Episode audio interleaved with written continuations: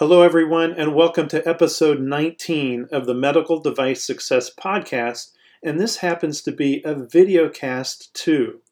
So, the question How do life science companies go forward and succeed in a world of virtual congresses and trade shows?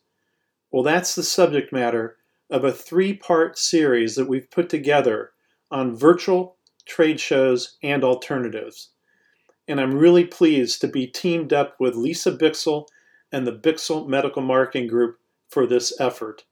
It's a lot of work, and I think we have some valuable information to share. Medical associations and medical device companies, life science companies, are working in a very challenging environment, as most of the congresses and trade shows have been canceled through the end of this year and perhaps into early next year. So, how do we go forward? Well, in this three part series, this first part is a medical guide for medical marketers. The second part of the series is where we talk to leaders of the healthcare exhibiting and events ecosystem to get their perspective on what is going on and their advice as to what we should look for going forward into the future. And in the third episode, of the series, we talk to doctors to find out where they stand and what this means to them and how they intend on participating. This is going to be valuable information, and I'm sure you're going to enjoy it. Let me be clear this first episode is long, and you may want to break it up into 20 minute segments or 30 minute segments as you listen to it and if you view it. But it's full of very important information. So let's get started.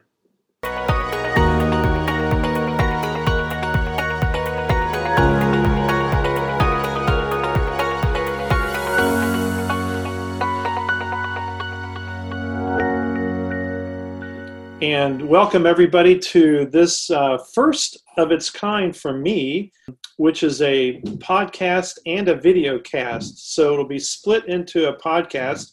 Hopefully, people will be able to understand most of what we're talking about by listening, but the video cast is going to have some slides which um, provide some really important context and detail, and highly recommend that you go to that. And so today's uh, videocast podcast is done in conjunction with the Bixel Mark- Medical Marketing Group, a terrific uh, crew of people out in the Colorado area that serve med tech companies, uh, life science companies. And it's called Virtual Trade Shows and alternatives, a guide for medical marketers. And so this is important whether you're a marketing person or a salesperson, you really need to under, understand how virtual trade shows work, our first experiences with them, and so on. And so today, in addition to myself, the host, Ted Newell, we've got Lisa Bixel, who's the CEO of uh, Bixel Medical Marketing Group, and we have Lauren Dussman, who's the events leader at Bixel Medical Marketing Group. So we've got two very experienced people helping, and they've really helped put together a terrific program for us to share today. Lisa, Lauren, welcome. Thanks for inviting us. It's, it's nice to be back because I know earlier in the spring we had discussions about, you know, thinking ahead what would be the future um, what might the year play out to be, you know, and now we're seeing some of it in our rearview mirror and it's interesting some of the evolution. So it'd be nice to share that today.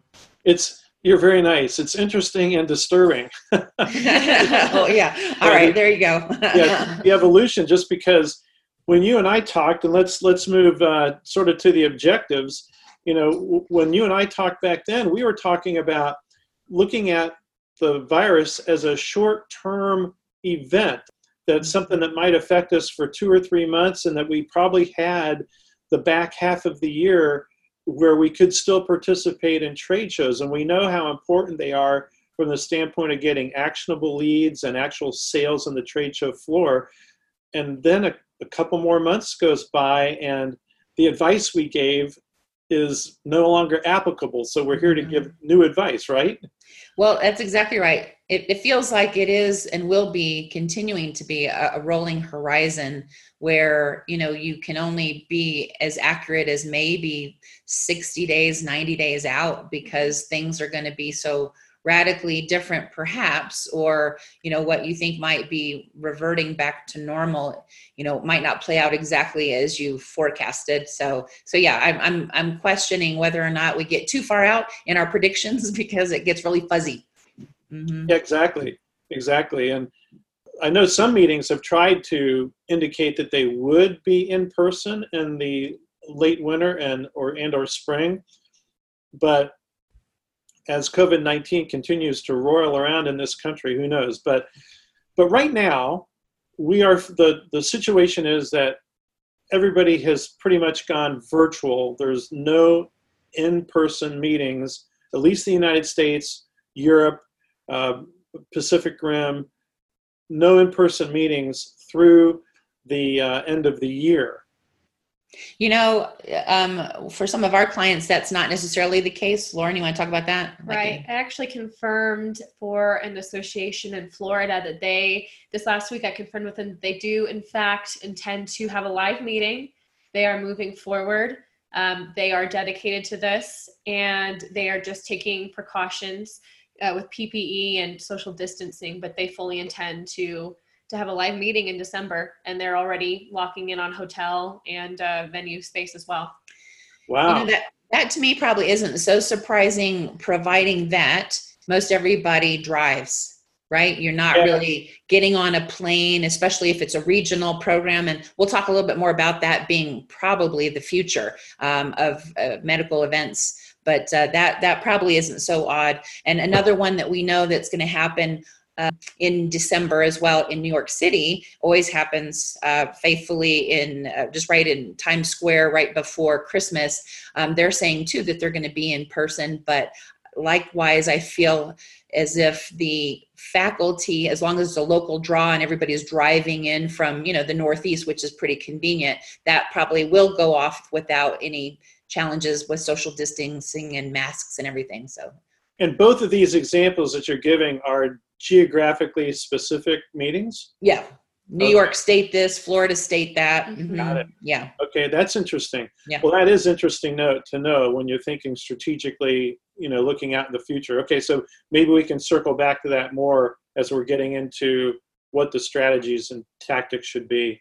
Okay. Um, okay, so let's go on and so that's the situation right now, and let's go on and talk about what a virtual trade show looks like um, because we've got this big question as these virtual trade shows come up. How well are they implemented or executed?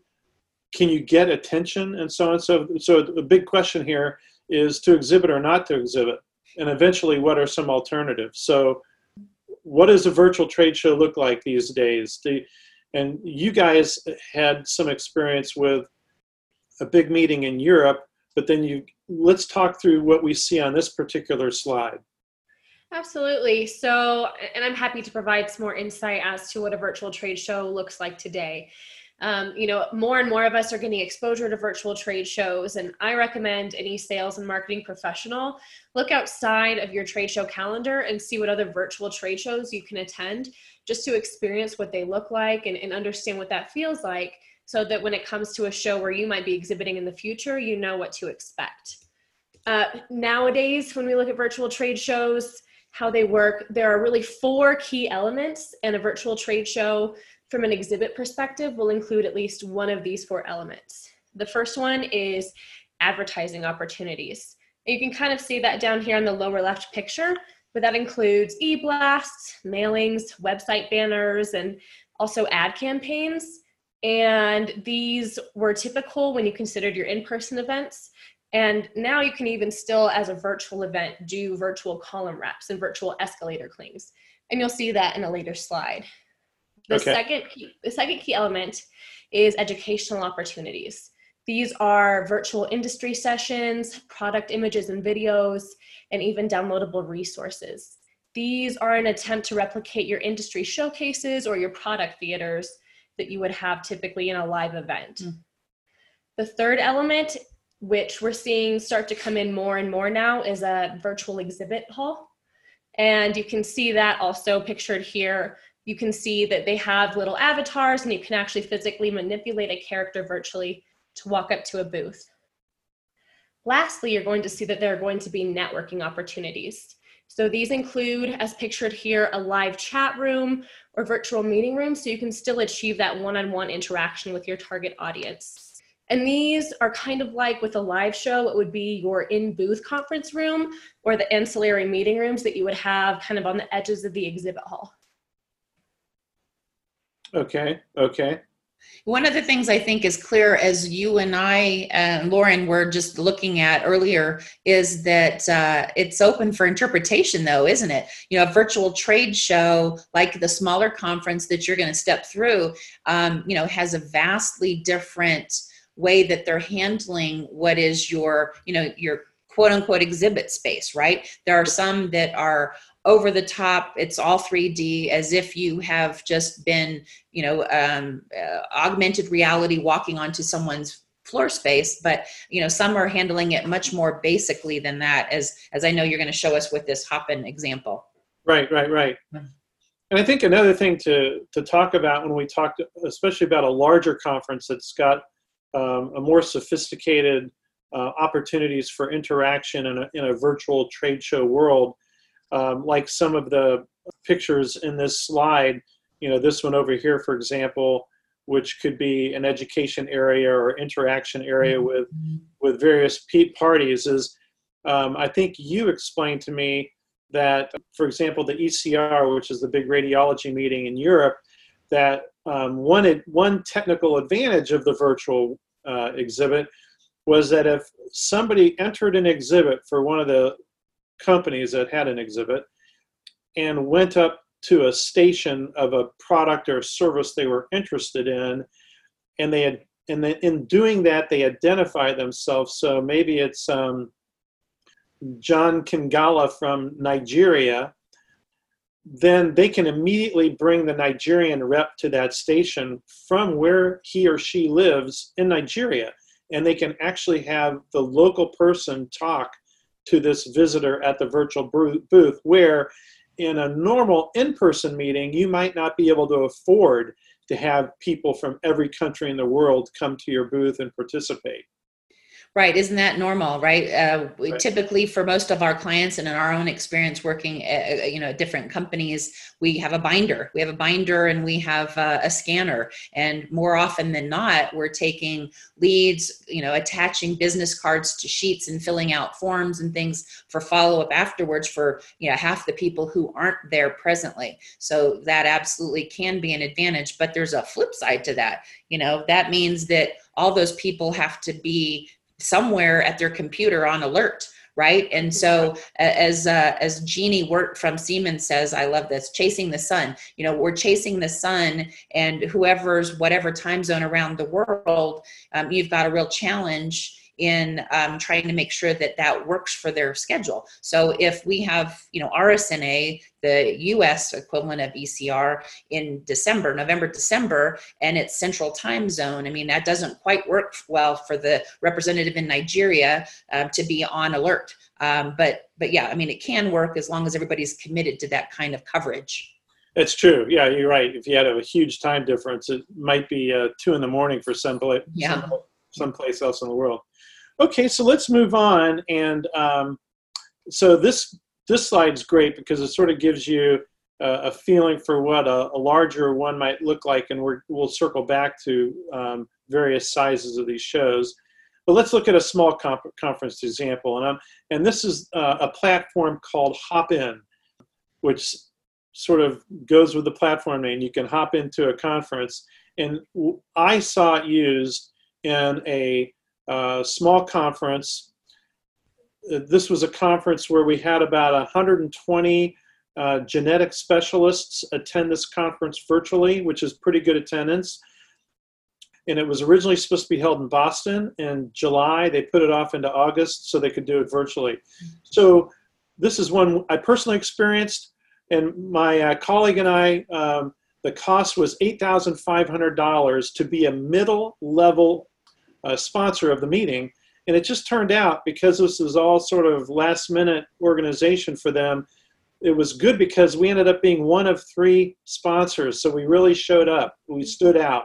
Nice. Which is an advantage that other companies might benefit from, so you should ask how many other people have paid in to sponsor a, vir- a small virtual meeting Yeah. uh, because it could be good. So if we would have done an in-person exhibit at the same meeting, um, it was still cost us around 100 uh, $8,000 for the for the booth space, for my colleague to fly in from France, for me to drive up with equipment to Boston, which is where it was going to be held, lodging, food, and so on and so forth. It would have cost us probably around $8,000 to participate. What did we get virtually? We got a 10 minute presentation to all attendees, and they were all there. And you would not get that in a regular in person uh, exhibit. That was a question I had of you when looking at this is that are many of these elements like your logo, I would imagine, you know, you get Yeah. logo recognition, but which ones of these are unique to the virtual where they're obviously working very hard to earn your business as a, as a sponsor? Okay, so let's say one downside is the virtual exhibit. They they were you were able to link two downloads to it.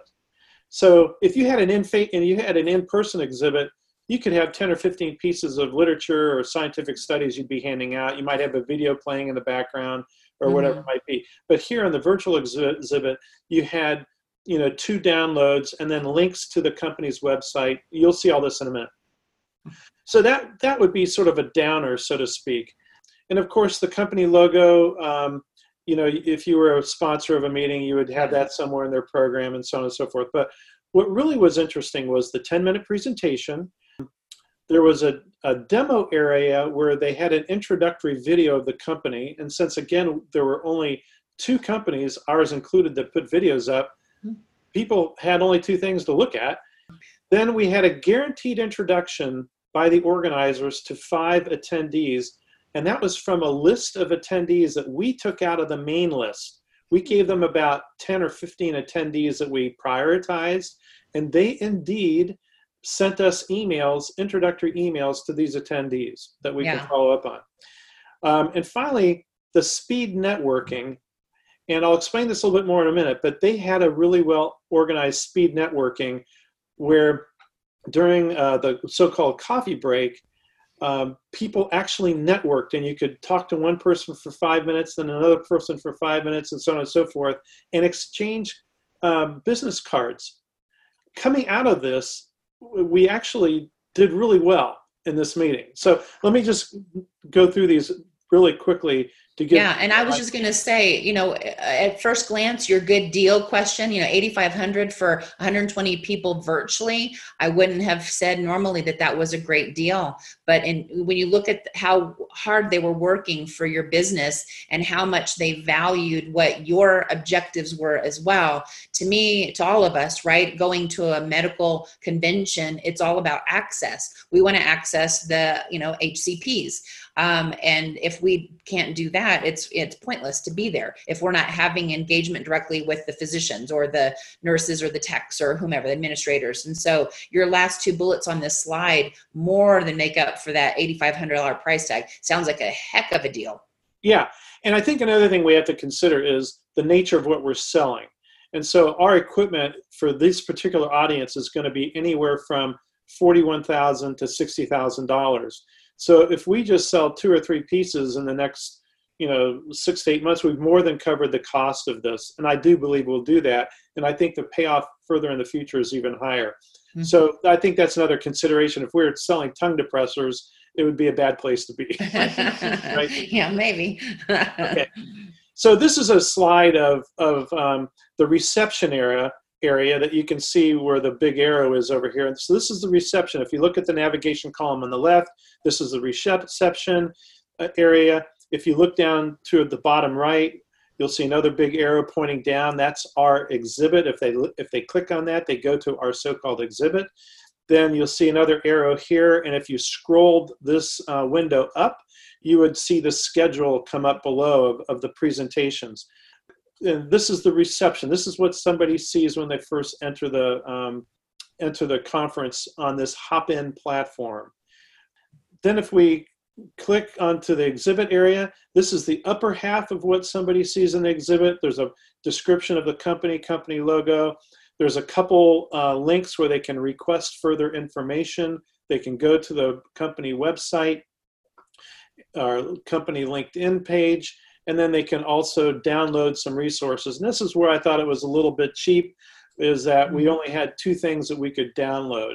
Um, but still, uh, but that's our so-called booth. It doesn't look like the virtual booths that we just saw in Right. your previous slide, which almost looked like a real booth.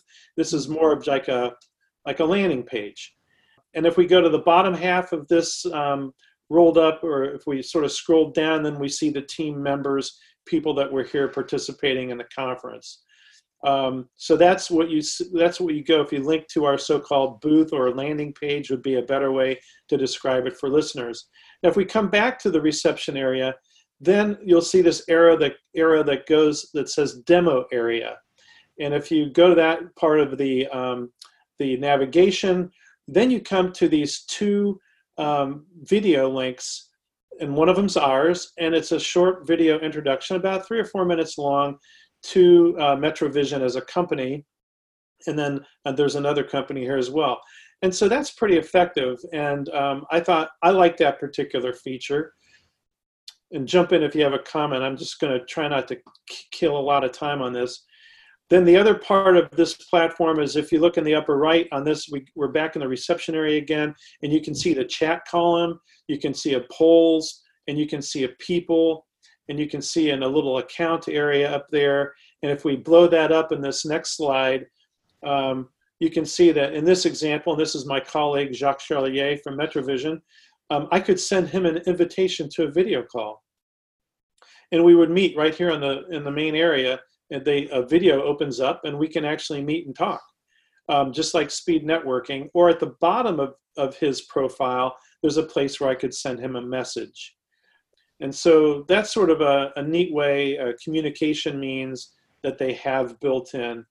And then finally, if we go back to the reception uh, window and we go to the left-hand navigation column, there's a stage uh, button that says stage, and there's a little red thing that says live, and that means if I if I click on that uh, stage thing, I would go or that stage button, excuse me, stage thing. um, I, I would go I would go um, into the actual stage and see the presentation, which you'll see right here. And so I clicked on that button, and here is a presentation by the uh, chairman of the uh, of the meeting, uh, Dr. Scaria.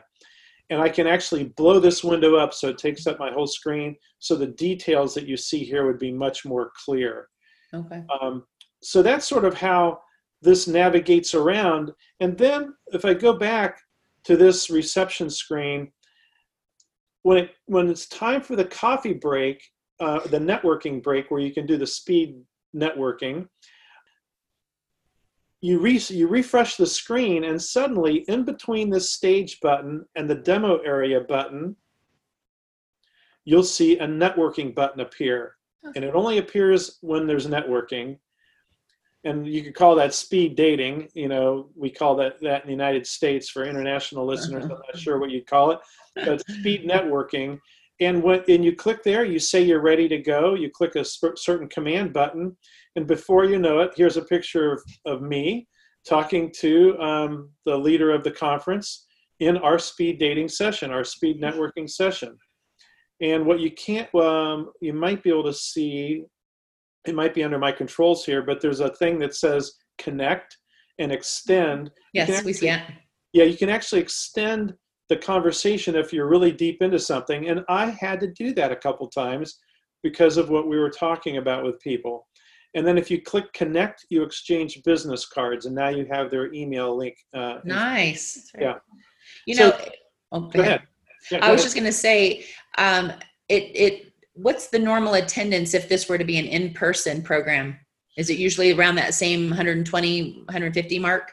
Yes, it would have been nearly the same. And that's a great question, Lisa, because I have been told, um, let's see, the um, one of the ophthalmology meetings, it wasn't, it might have been the ASCRS. They actually had greater attendance virtually than they would have had in person. Sure. I, I don't I don't doubt that because people have had a chance to, you know, stay wherever they are and fit it in, even if it's just for 30 minutes, right? Where you wouldn't have traveled if you only had a half a day and it was a long travel, you know, distance for it. Um, Right. the, the other thing I love about your example here, and I think it's going to be unique to this kind of uh, volume of attendance, is that the um, the ability to really integrate industry with the clinicians is really heightened. You, you know, we don't see that when we go to some of the mega conferences. You know, there's exhibitors. You're contained over here right? And then the rest of the conference is going on around you. Um, but you're over here. Whereas you know you guys work real hard to be blended uh, with this particular course. And i think that is one of the advantages of these smaller attended conferences where people are more integrated. And that's a that's a definite plus. You know as a small company and metrovision is a small company the last in-person trade show we attended but it was even though it was the last in-person show COVID was looming over us. So it was a socially distanced, I should say it wasn't even socially distanced. There was hand sanitizer everywhere. Um, hugs, hugs were not permitted because all these people knew each other really well, and you were shaking hands by touching elbows. So that's the stage we're at in early March with yeah. COVID in the United States, right? But again, a small meeting for a small company, it gave us an outsized presence. We got some really good um, interaction there and some good leads. So small medium sized companies and we'll get to do you do you exhibit or not question. Yeah. Might want to be thinking about where they go in this era. Mm-hmm, mm-hmm. Let's move into large conferences as an example and and um, you had this great example from the ecr so i'm going to move into the next slide and i'll let you um, talk us through this and i can i can use the cursor if you just tell me where to be. Yeah absolutely. So what, what, we're looking at when pivoting to virtual events is that you know there have been so many different trade shows throughout the industry and none of them have quite looked the same. Obviously the 120 person trade show is going to look very different from the 15,000 person trade show that we see here with ECR 2020 um, you know this was from what we could see from the outside and also some feedback from some exhibitors as well. This was a well put together show. The site was very user friendly, and there were also a lot of educational and exhibiting opportunities. Um, you know, not only do we see names splashed up on the main page, we also have virtual clings, and we have a very easily navigatable exhibit hall. Um, the only downside is for those small to mid-sized companies because there are so many expo halls and centers in an event this big that they could very easily get lost in the layers of, of different floors. Yeah, this one really, we thought we were impressed by it because you do have uh, the association working really hard to emulate what would have been the in person vibe if you walked into the conference center in Vienna to attend this program. You know, so you walk in and it's this general area where you see the different options available to you, just as if you would walk into McCormick Place in Chicago and, you know, you got the coat check and you got the information counter and up this way to the exhibit hall and over to the elevators. So, you know, it, it had you sort of orient yourself. And again, to our point just a second ago, um, it's such a massive trade show opportunity though that the exhibit hall was definitely kind of contained in its own little realm. And so you had to want to go to the trade show. You know again if you've gone to any big huge conferences usually the um, exhibit hall dominates. And there's so much I mean, it's it's almost like it's up front and center and in your face, and so you can't get be beyond it um, with, to your meeting room unless you go through the exhibits. And in this case, it's definitely the exhibit halls contained. So you have to want to go to the exhibit hall and you have to know where to go within it because, like Lauren was saying, some of the small exhibitors, um, you know, there's like almost you have to take the virtual escalator down seven layers to get to the cheap booths that are 10 by 10 for the newcomers that's level 7 so you got to want to go there because you got to go through all these different layers to get there. So there's a lot of clicks involved. Um, if you wouldn't mind going to the next slide i think this is one where it kind of blows up the emphasis on the trade show um, main page. I think that's the next slide. One thing i'm going to say is oh. for international listeners or any, all listeners i've been to the um, vienna congress center and so I can see this. And one thing I like about this is that um, the way they laid it out in, a, in an image is that it actually makes me feel a bit comfortable. So as a p- potential exhibitor, I'm my first reaction is sort of friendly because it's a nice exhibit area, it's a nice exhibit hall, Mm-hmm. and um, so my in- initial reaction is actually somewhat positive, as opposed to looking at a cold website or something. Right. Um, so that, that's interesting. Okay, so But you're right. That is a good point. You know, contrast that to the one you were just showing us where you didn't really feel as if you were, you know, physically walking into this environment. Um, you know, they did a good job on a reasonable budget and for a small attendance. And obviously, you said it's normally in July and they made it virtual in August. So a quick turn. And that was impressive too for that smaller meeting. Um, this one, I think it's normally in April or May, um, and they postponed it and then pushed it off a little bit again, and finally happened in mid-July. Um, and so we were just commenting about how you know isn't it interesting that you know like you might see physically a big banner draped as you walk up into the hall. Um, you know again the column wraps, the escalator clings, and those sorts of things are, are being accomplished in a virtual Mhm. setting. So um, you do have those advertising opportunities if you're a huge sponsor um, and also as a huge sponsor you've got this you know kind of pick of the litter up the top where you know you, you say i want to go to the exhibit hall fine. Well if you're not one of these whatever 20 um, key accounts or um, you know key uh, sponsors that you want to visit you have to really know where your company is you're going to go looking for and how to get to them and how many clicks um, you know, yes, there's search features, so that's nice. It can take you more quickly there, but obviously, the more money you put into it as a sponsor, the better visibility and the better traffic you're going to get. The hot spots all over this little rendering down at the bottom. Um, there's all these little places where you click on them and then you just jump right to the to the um, uh, sponsor. Right. And it's like what we were saying, it's it's not like a live show where you grab your glass of white wine and your canapé and you're just kind of walking around the exhibit hall and walking up to booths who you might have never heard that company name before but here you are and you have the opportunity to just happen upon them that's you know Mhm. nobody's going to happen upon your booth maybe they'll have a glass of wine who knows but they're not going to happen upon your booth in a virtual setting like this Yeah, oh, that's a good point. That's a really good point because I wonder how much traffic is just generated. I mean, as marketers, we strive for that, right? We we figure you got three to five seconds to capture someone's attention as they're walking by. You want to be co-located by the near the big huge sponsors so that you get that overflow traffic. I mean, all those kinds of elements in your planning and your strategy they go away. Mhm.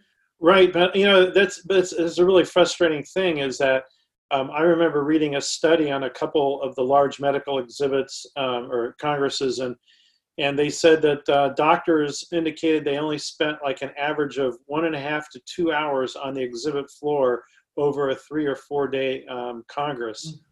Um, so I think the walk by, um, uh, uh, you know, the potential of walk by leads and and um, or I should say lead capture is hmm fairly poor unless you have a really good location, which small companies don't get, small and Right. medium. Um, so you have to have other ways to do it, which which you're very Exactly. familiar with. But for listeners, this image that I'm looking at has all the big sponsors and their buttons, and it's really easy for somebody to click on one of those buttons and go go right into an exhibit. Um, so should I click on the next slide? Yes, please. Go ahead. Okay, so what you see here, and, and a question that we've had and we discussed earlier was, you know, are there companies that work with these medical societies to deduct the, to excuse me, conduct the virtual events that are better than others? So, in other words, you know, when you know a virtual meeting is going to be hosted by XYZ company, would you say, oh, I know that's going to be great. They do Right. a good job. Yeah. And our my answer to this after doing some research is that I have not seen one company be used, you know, across the board for these events. It is very much an RFP in case by case basis. I know, for example, RSNA has been in planning for months just trying to pick a vendor. Um, and obviously, they'll take their past experience and past society shows into consideration, but it really is just based on a very individual basis. So, what I've done is I've looked at the event manager blog and I've looked at the top 10 virtual event companies of 2020. Um, INXPO was rated number one and you know just said you know these ones have all been rated based on their features their pricing and their support So maybe if you see that one of your shows is going to be powered by one of these companies, you can rest easy knowing that they've made it in the top 10. Um, but also, what we found is that some industry, or not industry, excuse me, some associations such as ECR, they use their own virtual platform in house. They did not go to a third party like INXPO or GTR. And so, yeah, the, I think the answer to that question, again, which we were trying to think through, what might questions be that we would get asked, and that was one of them. Um, you know, so I think this is such a hot space right now where everybody knows that, you know, virtual events is an area of growth, significant growth, crazy growth, that, um, you know, we're going to see a lot of uh, other diversity among the, the groups of, of, of, companies that do offer those services, like your Hopin uh, isn't even listed here, but obviously they do a good job and that's what they do as well. So, um, you know, I imagine as we see with most industry areas that, you know, there'll probably be a flurry of all these little disparate companies and then there'll be, a, you know, some consolidation. But right now, again, based on industry rankings, this is a resource to go to. And I think in the resource section of this particular program, we'll put a link to that as well as it's on the slide here. Right, right, right. And so, was uh, Lauren? Was this the ranking that they came up with? At yes. so far, I mean, obviously, it's really early in this world of mm-hmm. virtual platforms and virtual shows, but in terms of the platforms, this is what they came up with at the moment. That's mm-hmm. yeah, that's correct. This is where we're at so far. I mean, there's a lot of lists, and a lot of these names they appear on multiple lists. Some lists have them in alphabetical order, but for example, I've seen INXPO, Six Connect, Hexafair on a number of top 10, top 14 virtual event platforms. Okay. And they're not they're not paid spots. So it's it's based on society's experience working with these platforms. Right. And Lisa was saying also earlier that a lot of it when you look at the quality of a virtual event and the platform that they use is dependent on the, the turnaround time that they give the virtual event vendor. So mm-hmm. if they only postpone their virtual event for a month and they don't have the budget, they don't have the bandwidth to really pull together and create a seamless virtual platform, that's going to reflect poorly mm-hmm. on the virtual vendor and the uh, you know the virtual industry partners. They're not going to have a great experience. Ah, uh, yeah, yeah, yeah. So if if the if the association is is uh, not spending the money and or doesn't give them the time, a really good platform might look poor. Mm-hmm.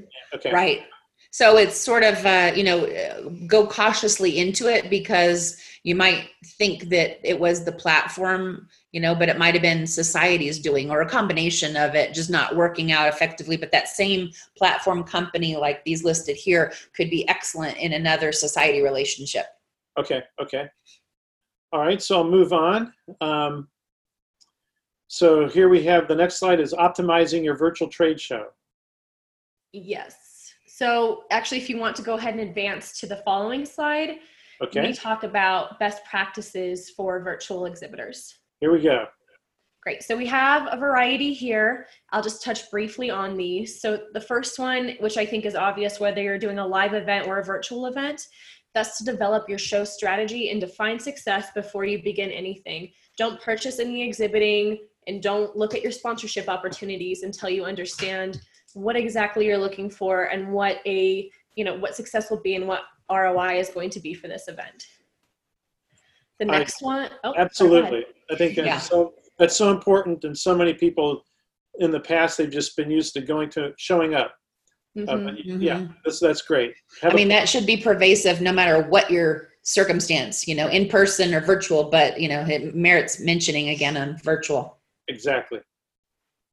So, something that we were talking about earlier as well is that even though this event isn't live, you still, the event manager, the marketing manager, you know, sales manager should create a, a booth schedule so that we have our A team assembled. And if somebody walks up to the booth from whatever country they're from and they click the chat button, they're not just sitting there waiting and waiting and waiting for a response because they will leave your booth and then you could lose a potential lead yeah that's a that's something i think we're having to really come to terms with. At ecr when we were doing some of our um, just sort of i don't know sleuthing uh, you know there were some companies some of the big ones that had uh, they promoted something to the effect of you know we have 120 of our top staff ready to answer your question you know pick your category of question pick your region etc and 120 people i you know and was envisioning are all at their computer around the world you know ready to respond if that pops into them right away which again is a, a heavy drain on your resource and your staffing but again in a virtual environment um, hopefully it's manageable from a cost perspective but you just got to be ready and plan for that got it okay Yes. Next is to be sure to test your technology ahead of time and under different circumstances. You know, the last thing that you want right before your booth goes live is a technology malfunction that you're not prepared for that could overshadow your entire message for your booth or your virtual exhibit. Mm-hmm. I mean, you have people who are logging in from all over the world on different kinds of browsers, on different kinds of devices. You need to make sure that ahead of time you've prepared for all of these different pathways and what could possibly go wrong with your technology. Uh, and next, people, and I think you need to have uh, the people that are manning the booth, so to speak, virtually. Um, they need to understand how to work virtually. Right. Right. Well, you know, we, it's funny in doing the physical trade shows. I mean, for decades, um, I, I went to originally and then started to teach how to work a trade show because you know it's not the same as me being a rep in the field going and calling on my accounts you know? I don't know who they are that's going to be walking up to me. I don't know their status their decision authority their interest. I don't know if they're a competitor you know loyal account or whatever. So there's so much you don't know. It translates here too. I mean maybe you get a little bit more insight because you know the application itself makes known to you who these people are. They're identified more readily than you know them hiding their badge or their badge turned backwards or whatever on the show floor, right? I mean, you know, we know all the tricks. Um, right. So sometimes it's really hard, and this is a little improved for that, but it's still something you have to be mindful of. Yeah, how to work the virtual trade show as a staffer. Yep. Okay. Sorry. Go ahead, Lauren. I didn't mean to interrupt. No, no, I love the back and forth in conversation. Uh, so the next one is again kind of a no-brainer whether it's virtual or it's a live event, but rather than counting on the association to promote your virtual booth and your presence, make sure that you're using a multi-channel marketing strategy for various styles of respondents and consistency across all activities. Um, you know, people now can't physically walk up to your booth, so you need to make sure that you give them excellent directions to get there over multiple platforms, whether it be social media and eBlast, um, you know, column wraps virtually. Yep.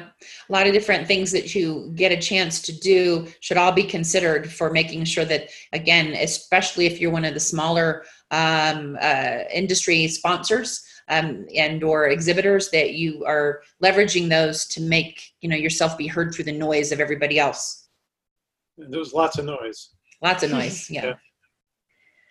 Uh, next is to make sure that your booth is compelling and interactive. So give serious consideration to replicating hands-on with your technology and offering some sort of gamification application website. Um, this will support your physical booth as a kiosk down the road. Um, and it will also support your situation today with the sales rep and a one-on-one demo virtually as well and make sure that the story of your booth and the activities and there are compelling for people to walk up and want to visit. On this point, I, I got a, a, question that I'd be curious what your response is. Um, in a couple of the industries that I'm familiar with, you have a lot of small and medium-sized companies that are um, um, marketing anywhere from, you know, uh, 10 to 100 products, you know, SKUs. Mm-hmm. And sometimes they'll go to a trade show and they might have, let's say, 10 instruments out in their display, even a small 20 foot inline display. They'll they'll cram 10 instruments, 10 diagnostic instruments, or a bunch of surgical instruments. In a situation like this, where you're trying to make it compelling and interactive, and you're somewhat con- consigned by or restrained by virtuality. In other words, somebody can't walk up to your booth and see everything. They're going to walk up to your booth and maybe have some buttons to push. Should a company in that situation roll the dice and decide what are the priority products that they really want to focus on? Or, you know, maybe they already know because it's 80% of their sales are, you know, 20% of the products. Should they just do that and really go after those um, those particular products since they can't necessarily throw everything on a couple tables? Well, I, you know, I think it's tough when you have a full portfolio of offerings and especially if you're a solutions-based company and you're wanting to bring the full bag to the table. So maybe it's something where you know you will highlight a very sought after imaging system and then the accessories with that. You have different pathways virtually to get to those and to dig into those separately on a microsite and find different ways to get there. Maybe it's not as direct, but I do think that you obviously need to think about still continuing to sell that full bag and that full solution, even if your space is minimized virtually. Okay. Yeah, and I was going to say, you know, oftentimes a lot of our clients, to your point, I mean, uh, if you're a small startup, you might have really one system um, and so it might not apply to them but um, you know as, as, they grow as they become uh, larger the mid-sized companies certainly the largest companies you know you do have you know hundreds maybe mm-hmm. thousands of skus and so we always try to say even though the product managers wouldn't like this because you know they're vying for their own spot you know in the sun and or their own place in the spotlight, whatever. Anyway, um, you know, the, the challenge is that you can't do all things well on that front. So the best thing you can do is to figure out what's hot and realize that that's going to pull through interest and leverage that hot product for the discussion to be started and then you know work that particular discussion further but you don't have to show all your hundred or thousand skus um, as long as you're effective at how to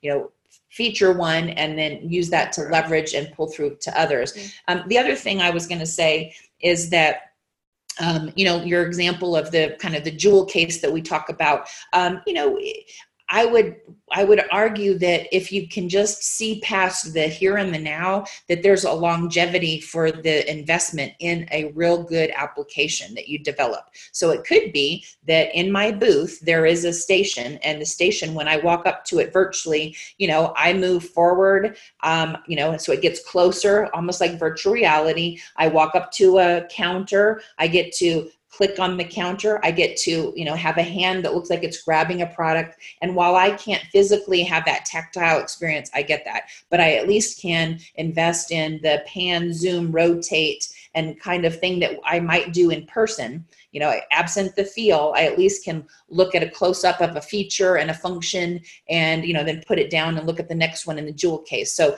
again an investment there has far reaching implications beyond just the here and now if you don't believe that the virtual trade shows is going to be here to stay which again you know arguably may not necessarily be accurate.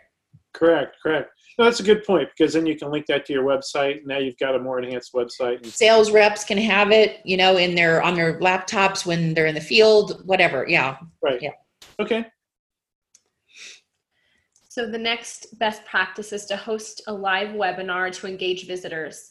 This is very similar to the in-booth theater uh, presentations, and this is to complement or, in this case, replace certain posters and podium talks. This okay. will just drive people to your booth at a specific time during the day and, and make sure that they have something to show up for. Uh, next is a no-brainer, again, live or virtual. I think it's a little bit easier on a virtual scale, but to, to, qualify and identify leads and follow up on them swiftly.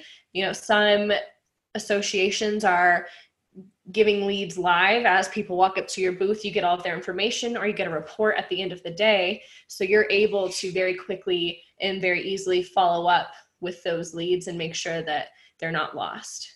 Yeah and i think one of those things that's so unique about this environment is that um, unlike at a physical trade show where I take a lead on Monday afternoon and we're all still there till Wednesday morning, um, you know, I I might have that same physician that I'm speaking with. Um, you know, he's at his desk right now. Um, he's watching this, and we're all in our, you know, in our normal lives and so, what I might want to do is actually capitalize on the fact that he doesn't have to travel home. I don't have to travel home. I don't have to unpack and do all that. I can immediately engage him. I can follow right back up on that because he might be sitting there more receptive to it if I can act quickly, like within the next 12 to 24 hours on that opportunity. So, swiftly has a whole new meaning in the virtual in terms of a lead follow up time frame. Okay. Okay. And then the last tip that we also got from from Jeannie Wirt at Siemens was to be sure to schedule one-on-one meetings instead of relying on live chat interactions with your customers. I think that she found that those pre-scheduled meetings yielded a much higher response rate than the live chat button that folks could push when they came to the virtual booth. Yeah, and so that's a perfect lead in because I just wanted to do a shameless plug for part two of the series um, that we've are been talking about um, for next week when we will have the president of the HCEA, the um, Healthcare Convention and Exhibitors Association, Jeannie Wirt, who's also um, leads uh, global events at Siemens. Um, she'll be around to talk about her own personal experiences, but also from the association side, not just industry, but association. And then this whole uh, page too, we think will have a different perspective if we talk or ask the question next week about best practices from a company that does create virtual exhibits. So we're having Mike Ellery, who's the chief uh, creative officer at Sparks, join us as well to talk about his uh, take on what are best practices and things he's seeing in the healthcare industry. But the beauty of inviting Mike in particular is that he also um, sits across all kinds of different industries and high tech, and you know there's there's some best practices there outside of healthcare to maybe model after. So that should be a real interesting one to catch. Absolutely, and I wish I'd have said that at the outset, but because this is going to be uh, probably a three uh, videocast podcast series, and this is just the first one. So there's lots to do here, but this is a great start. Mm-hmm. Right. And one other thing, I'm going to do one more shameless plug. um, if you look at all of these, I actually, Lisa and I recorded a webinar earlier this year called "The Art of Ho- uh, the Heart of the Art of Hosting Virtual Meetings." I can't even do my own plug right, and really, it kind of delves into these best practices and has a more granular look at creating pre-show checklists, what you need to keep in mind during the show, and then post-show follow-up. So it kind of just is a little bit it's a whole webinar dedicated to these best practices. Okay excellent excellent very good. So is it time for the next slide? Yep slide, yep yep whoops um, oh. Why isn't it going? Oh that's why.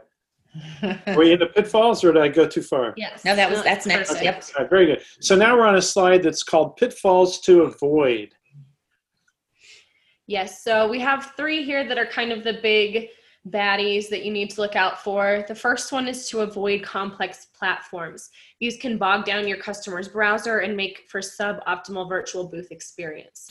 Again, if somebody is surfing the web, they're looking at your booth and they can't access anything, you know, that things are glitching, they're not going to want to waste their time to figure out how your booth works. They're just going to go away and we don't know if they'll come back. okay and that then kind of is a nice uh, swan dive into our next point, which is to refrain from including long videos or high res PDFs that take a long time to load in a virtual exhibit hall.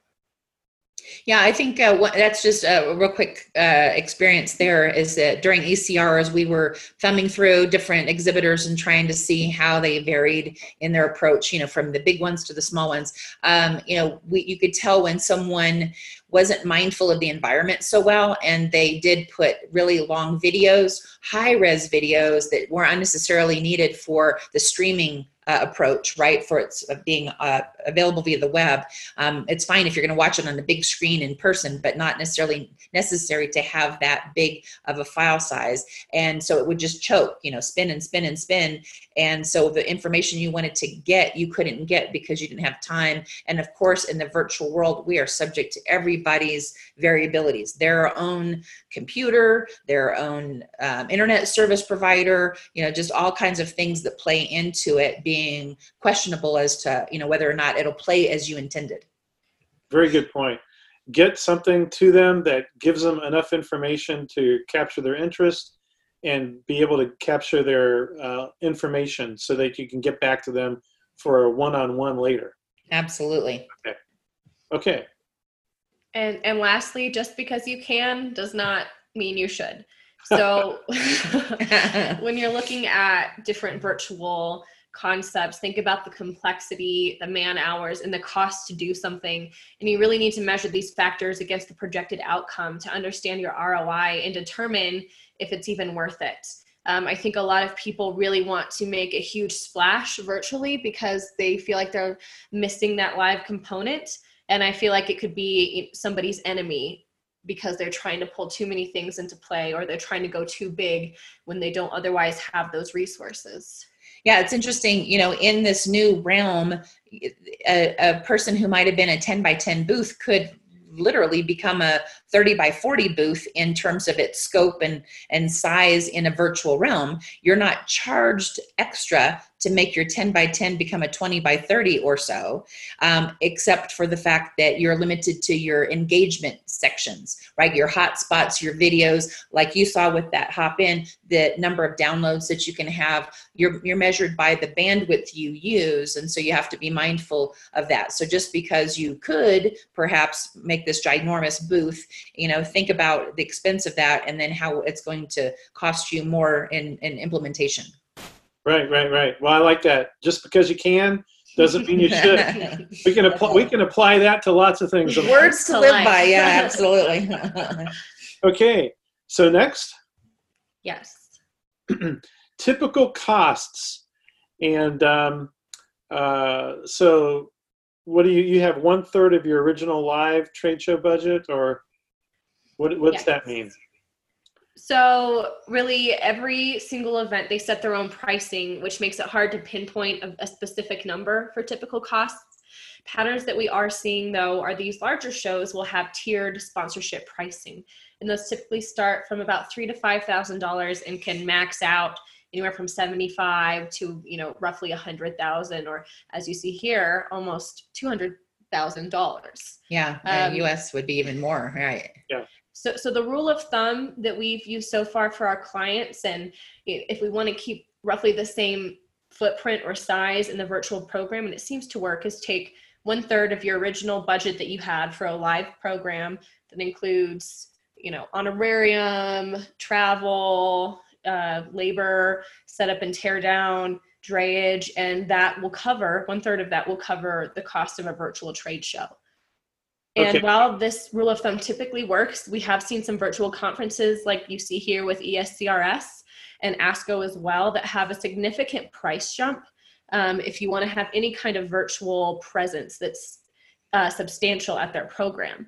So price jumps like this where we're looking at um, you know 4,000 up to 35,000 or I saw another one that was 5,000 up to like $75,000. Wow. Um, these have the potential to really take out any small companies from the running to have any mm-hmm. visibility at these programs. Yeah, and something I would like to, to say in terms of budgeting is uh, frequently in small to medium sized companies, the actual total cost of attending an exhibit is not really clear to upper management or the executives mm-hmm. uh, because when they look at a spreadsheet that's presented to them on the trade show budget all they see is the booth space and possibly the shipping and so on. They don't account for because they're because they're putting the travel, the per diems, the hotel, and all that. They're putting that into a a, a different budget category mm-hmm. frequently. Mm-hmm. Right. Exactly. So I think they really need to con- consider that. Um, consider the entire budget because so instead of being shocked by some of the um, uh, virtual trade show prices that they might see, they really need to consider the entire budget as one thing um, when they're making a apple. So it's apples to apple comparison.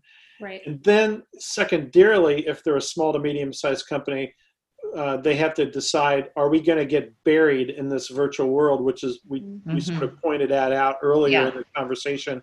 Because if you're just going to get buried and people can't even find you or see you, then then that's difficult. So now, and the example that we have up here on the screen for people that are listening is the um, is a trade show that I've that I love to go to. It's one of the best uh, ophthalmic shows in the in the world. It's called the ESCRS, and they had to go virtual. And it's typically got lots of small and medium-sized companies exhibiting. And uh, what Lauren was just alluding to is the first level of exhibiting is called the bronze, for 4,400 euro, which is about these days with the dollar weakening, I don't know, it might be $5,200 or something. Mm-hmm. But all you get is you have to choose from uh, two booth templates, and essentially it looks like a small picture of a booth. Um, you get to in that booth, you can have two PDFs. That's it, two PDFs that somebody can download if they come into that little uh, bronze small booth. You can have one to one chat is available, V cards, and then of course you have your profile on the platform and uh, on the website. But that's for you know over five thousand dollars. The Mhm. next level is silver for thirty-four thousand six hundred and fifty euros. That's almost forty or thirty-eight thousand dollars. So there's this huge gap in between. And I already know that my colleague in France, uh, we're not going. We're not going to attend this meeting virtually because of this huge gap and um, this you know crazy cost. And even at that silver level, you get five uploadable PDFs and you get three uploadable vid- videos. So to put that in perspective, if you had an in-face meeting and you had a 20-foot inline booth, you could have all the literature you wanted to hand out. You could Mhm. have a video um, in the background. You could have all these things that you cannot have here. So, in you know, we already made this decision that this is a bad deal, and I I think that I think this organization they they are using by the way uh, I think the third or fourth rank platform that you had listed in the Oh, platform okay. 6Connex, but it's not really 6Connex' decision as to how they're going to price things. You know, that's that, and I don't know who. Well, it isn't. It isn't though, Ted. I mean, because their costs passed on to the society have to be recovered by our registrations and our, you know, sponsorship dollars. So the more expensive the platform does drive that to some degree. Oh, it could be. Well, I tell you, you know, I I really predict that they'll um, they'll regret this uh, program. Yeah. So Well, especially, what's the what's the typical attendance in person on this one? this is a meeting where you'd have ten thousand or maybe up to fifteen thousand between industry and between um, uh, delegates. So probably ten to twelve thousand uh, medical delegates, and then the rest is industry. Yeah, so you know, with a pretty big exhibit hall, typically, no doubt, for that level of attendance. So I imagine that yeah, these smaller companies they're going to be pushed out. I mean, because you'll you'll be buried um, among the other big sponsors who are ponying up these dollars, and Right. that's that's unfortunate. You know, when it's it's only the big companies can present. Right. And and something else I'm noticing looking at this is that you have to pay at least what 200 and 230,000 I don't I can't even over $200,000 to embed a link to use your own 3D booth. So that $200,000 doesn't even cover the cost of what what it would cost you to have your own separate 3D Right. booth build out. Yeah, So that makes it, I mean, I can't even think really of a a large company that I think that would look at this and think this is a, a great use of our funds. Cause I, you know, coming from a large medical device company, if I when I if I would have seen these in my old position, I would have gawked at these numbers. Yeah, that's a good point. Right. To to feel like you're going to be gouged for 200,000 just to play Right. and then your own, you know, 20, 30, 40,000 dollar exhibit house building your 3D rendering with all the hotspots and everything. Yeah, that's crazy. Yeah, it'll be interesting. I, I'm curious to see how this all works out in the Yeah. end. Okay, so should we move on? Yeah, we're nearing the end here. I know. I know we're uh, taking a lot of time, but I think it's good Oh, that's all right. This is this is good. Okay. Whoops, I went the. I'm going the wrong way. Uh, hold on. Couple more. I think we're back on track. I know it's hard when it. Is it worth it? So now we're talking about, and we've sort of we're segueing into this. You know, Yeah. is it worth it? When we're talking about the pros and cons. So on the pro side, we have uh, four categories: cost savings, possible, uh, lead generation, time savings, and broader audience. So let's let's walk through those. Right. So when we do look at our cost savings based off of our initial rule of thumb, you know, we'll be saving if you want to keep the same footprint that you would at the live program, you know, for most cases, roughly two thirds of your original budget. that would be spent on lodging, airfare, meals, print production, shipping, and, and other things that come into play with those live programs. Right. Okay. Um, lead, Go ahead. lead generation, as we were saying earlier, you know, I feel like it is easier to follow up with online uh, leads because the online registration forces people to add all of their information and all of the leads are automated you don't have to you know wrangle folks in the booth and make sure that they're following up and, and you know taking scanning badges appropriately Hmm, That's a good point. Yep. The I challenge. agree. mm-hmm. I agree. Uh, time savings. This is, um, you know, this can be taken both ways actually, but we put it in the pros column because virtual attendance can be completed from home, so you're not having to take that time to travel to a to a conference. You know, check into your hotel. That takes a whole day out of your schedule, and you can set your schedule with your colleagues at home. So determine booth coverage. Um, while it might be time consuming when we look at booth coverage um, on the front end and on the back end, it's, it's far less time consuming than a live program. Right. Um, and then finally, it's that broader audience is that I, virtual shows attract international attendees that were previously beyond some companies' reach. No, I agree with that. And even some uh, national um, attendees where, let's say in a, a group practice, they may have in the past in face-to-face meetings agreed that, um, you know, only one or two of the group get to go to the meeting and achieve the whole group's of, uh, um, objectives, you know, in terms of education and looking for maybe products or investments they need to make. But more people now could attend from that group. Right, exactly. I know this is hard because we're having to read the, the slides for you carving out just the audio portion of this, but our tendency is to just gloss over and, and talk about it, but we're wanting to be methodical about covering the content you can see potentially. Yeah, well, it's okay if, if I mean, there's another podcast. What is it? Um, there's this one guy. Every one of his podcasts is three hours long. Now, don't get scared, listeners. We're not going three hours. We're almost, I don't know. We're, almost, we're almost done. But uh, Yeah. and it's one of the most popular podcasts uh, in the world. So, so those are the pros. And uh, then we get to the cons, and if we look at those, I'll just list them real quickly. Uh, networking interaction, engagement, technology dependent, and last minute pivot. Yeah, that's a big one. So let's just walk through those. Let's walk through the cons of, of a virtual exhibit. Okay. So again, networking interaction, you lack the opportunities to engage with attendees organically. I know a huge uh, component of going to these live shows is to um, continue to build those relationships with our existing customers and cultivate relationships with new customers. And it's hard to do that when you can't take them out to dinner or you know go to the bar and you know have a conversation. So that's that's lost. Yeah, even even just meeting them for a cup of coffee. That's um, Mhm. you're right. That that is lost. And the when you run into people in the in the hallway or in the aisle, and you have that chat, those things really add up, and they have a lot of value. Actually, Mhm. Yeah.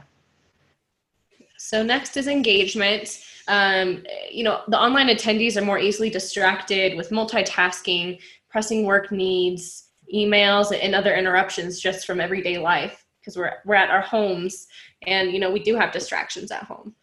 you know that, and that's a great point because at this meeting that I just attended uh, yesterday and today, um, during the networking today, I I was matched up with this um, a lady, this executive of a biotech company, and she and I were chatting, and I, I was asking her what she thought. I asked a lot of the people what they thought of this virtual trade show experience, this small, I shouldn't say trade show, small symposium experience, and uh, everybody's impressed. But she did say that, well, you know, I really didn't attend much yesterday because I was on the phone with other meetings. I was doing this, I was doing that.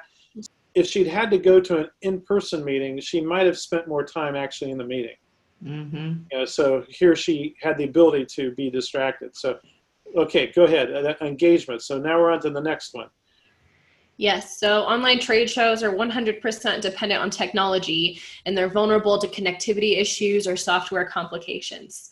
You know, the technology gods are not always in our favor, and I know I have experienced that more than once. So it, it kind of adds a whole nother level of complication. And honestly, um, things to to worry about as an event manager or marketing or sales manager.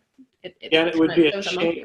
It would be a shame to have invested eight to ten thousand dollars in something um, and then have your technology not working. Mm. Um, that would Awful. be that'd be terrible. You're right. Okay, excellent point.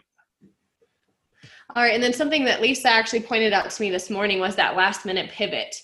Is that depending on how together the association is, you might not have a lot of time to promote your virtual attendance. You know, if they're switching from live to virtual in three weeks, they're not going to have those long email blast campaigns or or other options where you can really tell your audience and the attendees where you're going to be and you could get swallowed up in the virtual um, event world.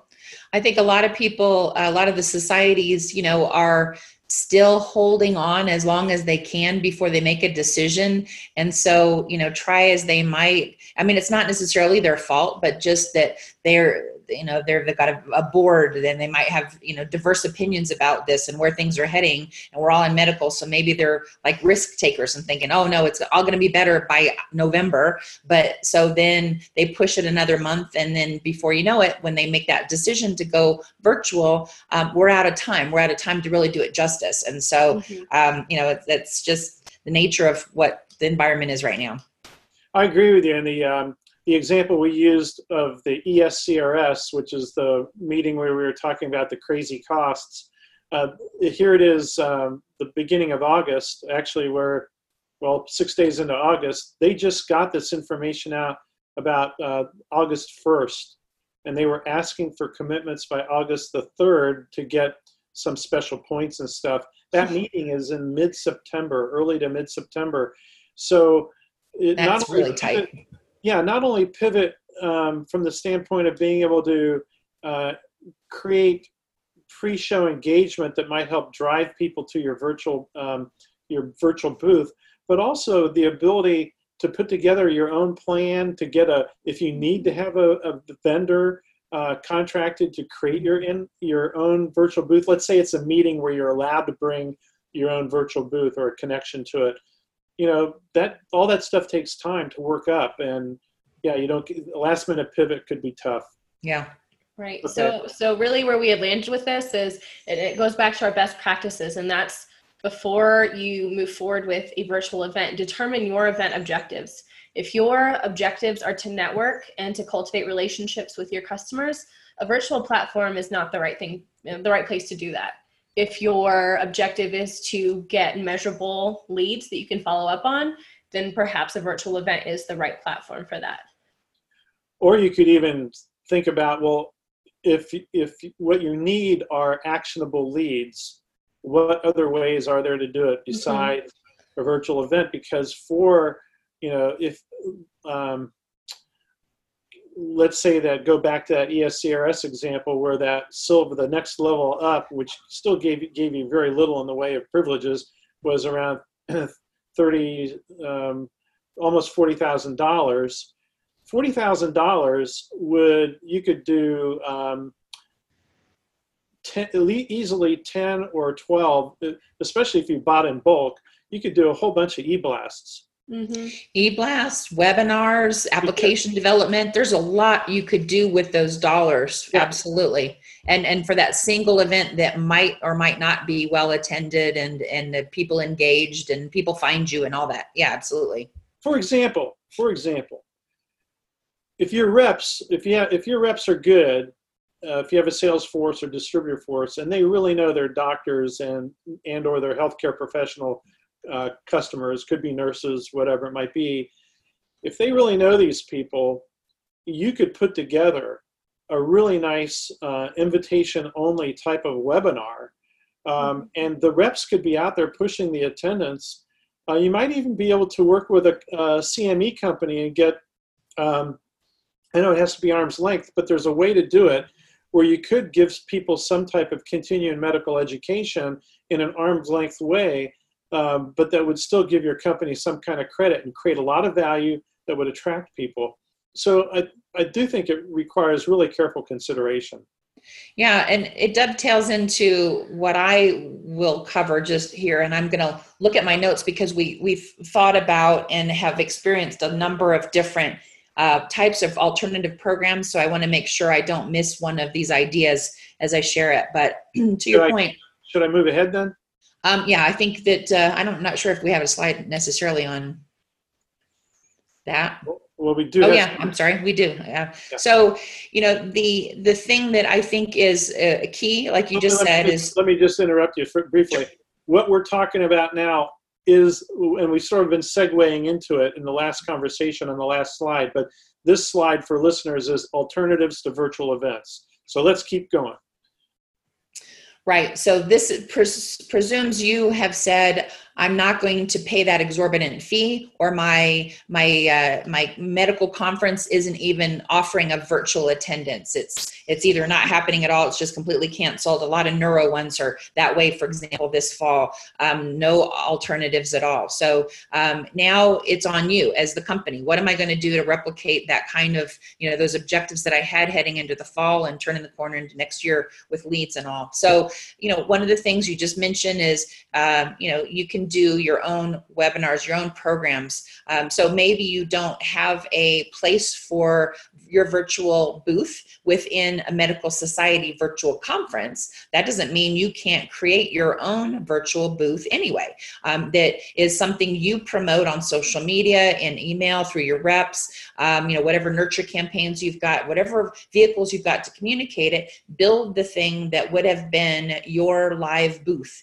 and invite people to it outside of any other conference. And um, and you know let them engage with your product. I mean it becomes kind of a cool web application and segment of your website that you could drive people to.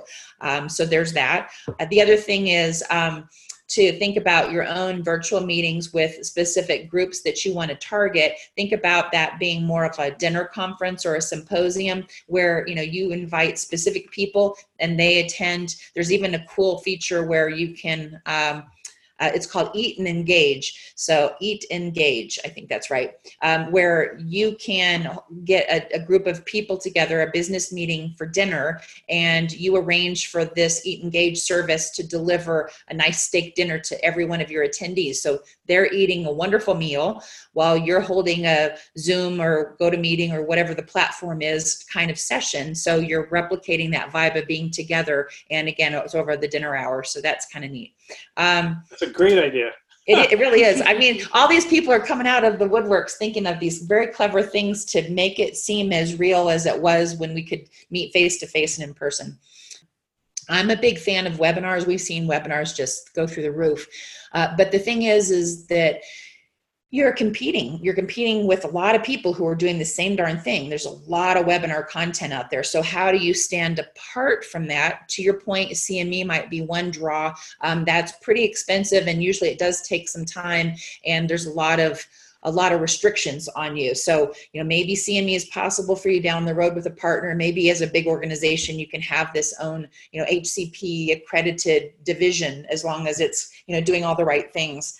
Um, but presuming you can't, you know, what else might you do that makes it unique um, to make sure that it's a hot topic? One of the things we like to suggest is that you maybe think about partnering with one or two other, let's just call them strategics, right? That they're synergistic content they're synergistic products they're not competitive um, it would all be used by the same type of physician and you all band together so it becomes this sort of community event that has a much better chance of a big draw um, so that could be good especially if you can uh, identify perhaps even an industry influencer a thought leader a kol um, who could help to be like the program director. That could be really solid in a virtual setting. You know, yes, you're now one third of the program, but chances are you're going to get a much greater attendance, and that has a lot of appeal.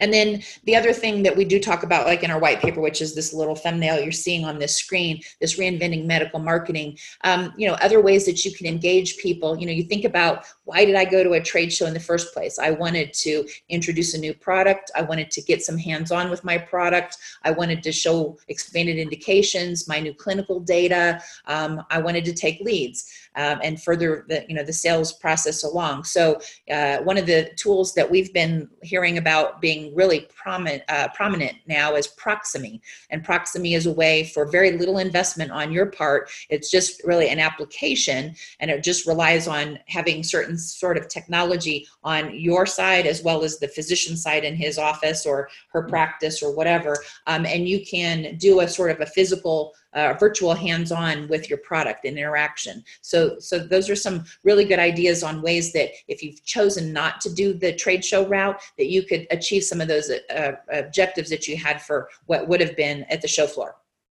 Absolutely, those are those are great ideas, and um, and I, I'm sure that it's just going to, you know, even more ideas are going to come up. So that's mm-hmm. terrific. And where do we go from here? Are we budgets. Yeah, you know, if, if I might suggest, um, maybe this just becomes a resource that we put at the bottom of the podcast. Um, I have a long narrative, you know, as a as a marketing leader for not only our business but a, a bunch of other client businesses um, we have a real strong opinion about how should you heading into the season because for most of us many of us you know we're planning already in september our budgets for 2021 and we're tr- starting that process for finance teams and putting it all on paper. Then you go through the reviews and the cuts and the whatevers and the board has to approve it. All that fun stuff that we look forward to in the third and fourth quarter. Um, but there's a lot of things, a lot of nuances to what you need to think about for 2021. So if you don't mind, I'll just put that on a document and we can post that in the resource center. That'd be fine. Yeah, okay. show notes in a resource center, and um, that'd be terrific. And it could be even the subject of a totally different. You know, I agree. As we were as we were thinking about that question and documenting what would be some of the points we want to make, I was thinking, man, that could be its own at least 15 minute uh, podcast in and of itself. That's a good point. Sure, sure, sure. And then, uh, oh yeah, medical conferences, the future model. Let's let's go over that for a minute. At least this is something people need to be thinking about. Mm-hmm. Right. So as we look ahead into 2021 we need to have an understanding that a reversion to the norms of 2019 and before might not exist. And so the new or the next normal, we're looking at potentially hybrid meetings. So some people attend in person and some attend remotely. Um, uh, and then the other one is, which we actually heard from a webinar um, earlier this year, is a hub and spoke meeting. And so, really, what that looks like is that people attend their local drivable metro area and sit socially distanced in a hotel still together um, and they teleconference with other cities throughout the world.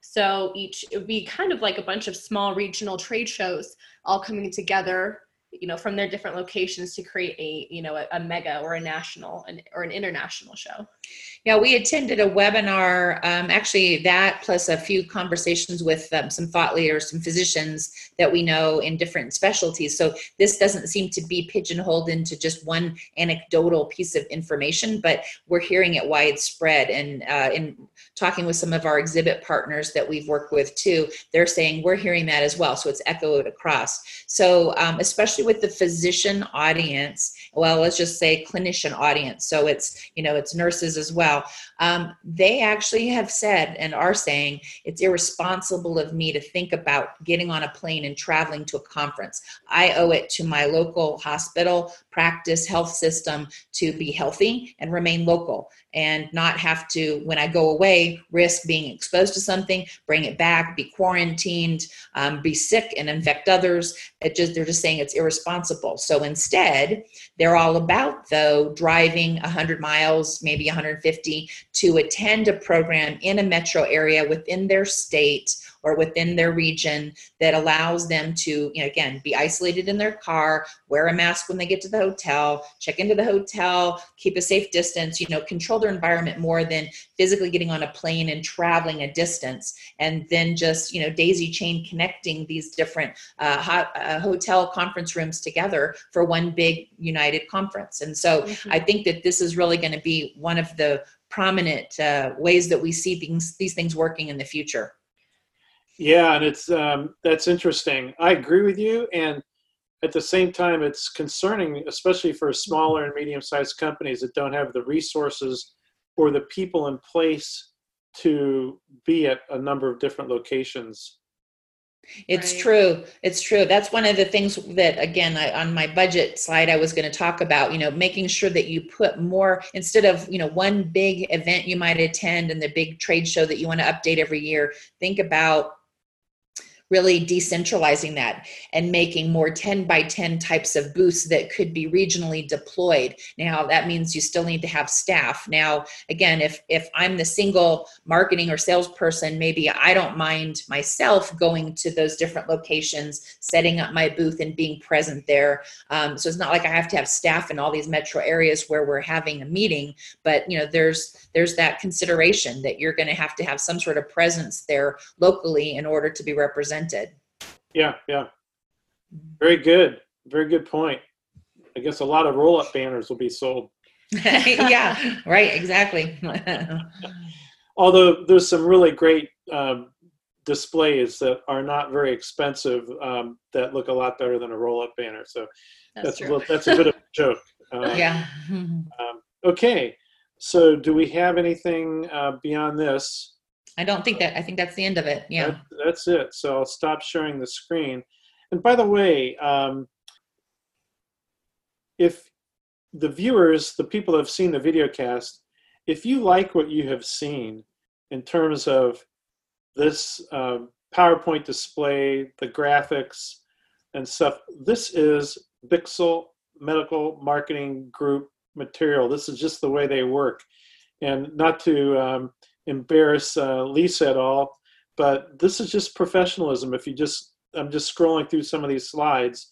This is the kind of uh, result you get when you work with Bixel Medical Marketing Group. So just a little point there, and I'll um, I'll get off my soapbox.